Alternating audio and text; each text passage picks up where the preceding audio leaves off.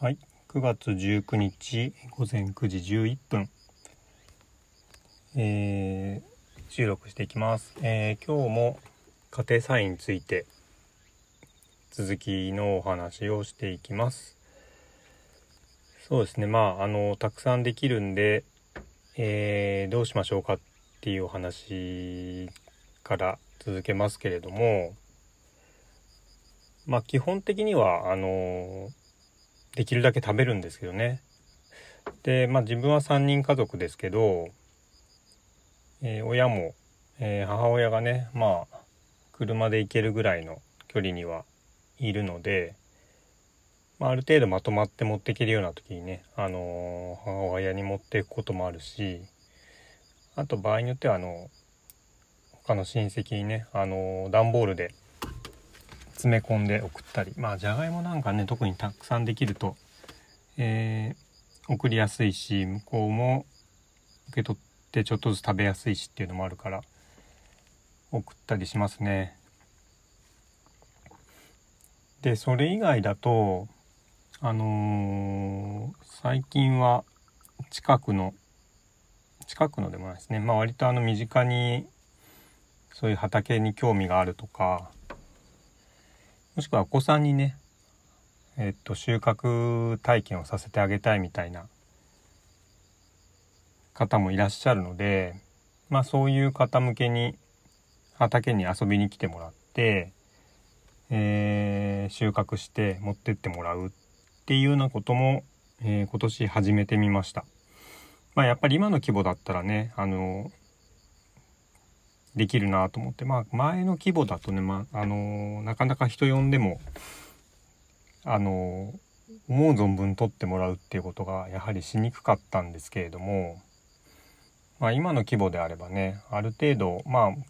手で持って帰る分ぐらいは満足に収穫できるぐらいの良さになってきてると思うんで、ものによりますけどね。葉物野菜とかはそんなにいっぱい持って帰ってもなかなか鮮度も厳しいですしね。ミニトマトとか、もしくは根菜系とか、そういうのだったらたくさん持ってってもらえるのかなというふうに思ってやってます。で、今年夏にそれを初めてやって、今年は雨がね、あまり降らない夏だったってこともあって、非常にミニトマトが好調で、ミニトマトなんかは特にたくさん一人当たりね、もう、たくさん持って帰ってもらうってことができて、それはそれで結構成功したなと思ってます。で、あとこの秋もね、ちょっと里芋とか、おそらく大根もそれなりにできるだろうと見込んでいるので、大根、里芋中心に大根、かぶ、さつまいもあたりで、やってみたい人いませんかっていうのを今お声掛けし始めたところですね。だいたい10月下旬から11月ぐらいにかけてやれればいいかなと思っています。でもそれもね、確実に来てもらうみたいなのは難しいのもあって、今年の特に里芋はたくさん植えたんですよね。多分250株ぐらい植えてあって、今年は雨が、さっきも言いましたとおり降らない夏だったので、梅雨もね枯れ梅雨だったし、さつまいもみたいに水をたくさん必要とするような野菜だと、もしかしたらあんまり育ってないのかなっていうのもあってね、株数だけでちょっと収量はちょっとまだ何とも言えないんですけれども、結構残りそうだなっていう感じにはなってきてますね。今の申し込みのスペースだとね、さあどうしようかなって今まさに考えているところで、あとあるとしたらやっぱり直売所とかに出すっていうのはそろそろ考えてみてもいいのかなとは思ってて、今回畑をね今年広げた時にもこれだけの広さで作るとしたらどこかで直売所っていうのもあるかなというつもりはあったんですけど、でも実際やってみないとね、どれだけ作れるかって分からなかったし、まだねそこまでやれるかどうか分からないの、ちょっとあんまり突っ込みすぎるのも何かなと思って、まだ何の調整も手続きもしてないんですけれども、ちょっと直売所に出すような準備っていうのをしてもいいのかなと今思い始めたばっかりですね。で、特に里芋かなね、里芋結構いい値段で出ますよね。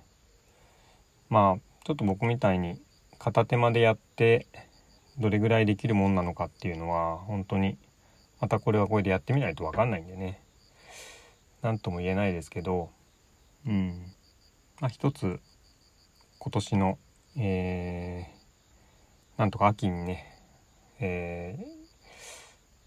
考えてみたいなと思っています。前も言いましたけど、基本的に余ること自体僕はそんなにネガティブではなくて、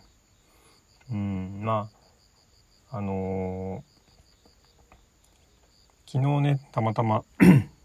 今大根を植えてあって芽が出てきたりしています。でその中でちょっと見て思ったんですけどね、そういう大根とかカブとかってアブラナ科は虫が好きなんですよね。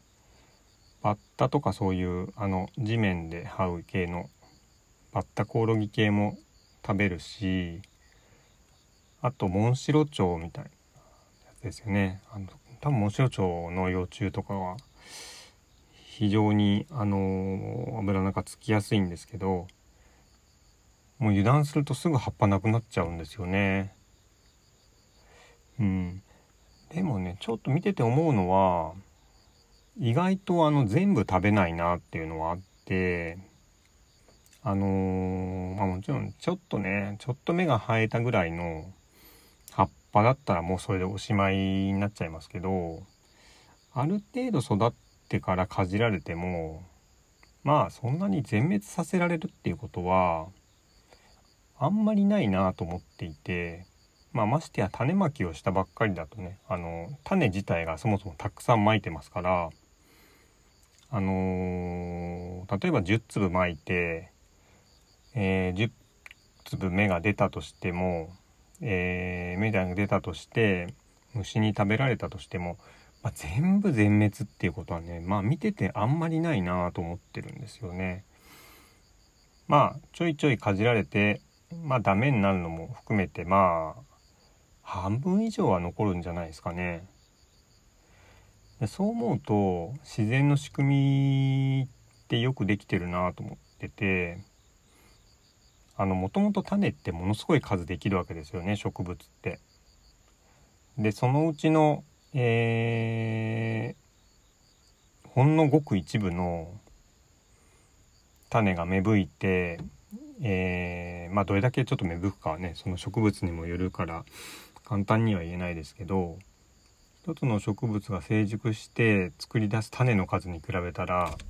その後次のね年に生えてくる数なんてたかが知れてるわけですよね。おそらく 1% もいかないんじゃないかなと感覚的には思いますけど、でもその中で芽吹いて虫に食べられてって淘汰されてって、最終的に残ったのがまたこう成熟して種を残すわけですよね。だその過程で虫に食べられてるものもたくさんあるはずだし、自然ってそういう仕組みだと思うんですよね、もともと。で畑の場合は限られた数だけ植えて、でそれを虫にちょっと食べられると大ごとになっちゃうわけですけど、本来植物の生態から考えるとたくさんまいて一部残して最後に成熟するみたいなものじゃないですか。だから畑もそれでいいんじゃないかなと僕は思っていて、種の数は限られる場合もありますけど、基本的にたくさん作ったものの一部だけ人間が、いただければいいんじゃないかなみたいな感覚では今はいます。はい、今日もお聞きいただきありがとうございました。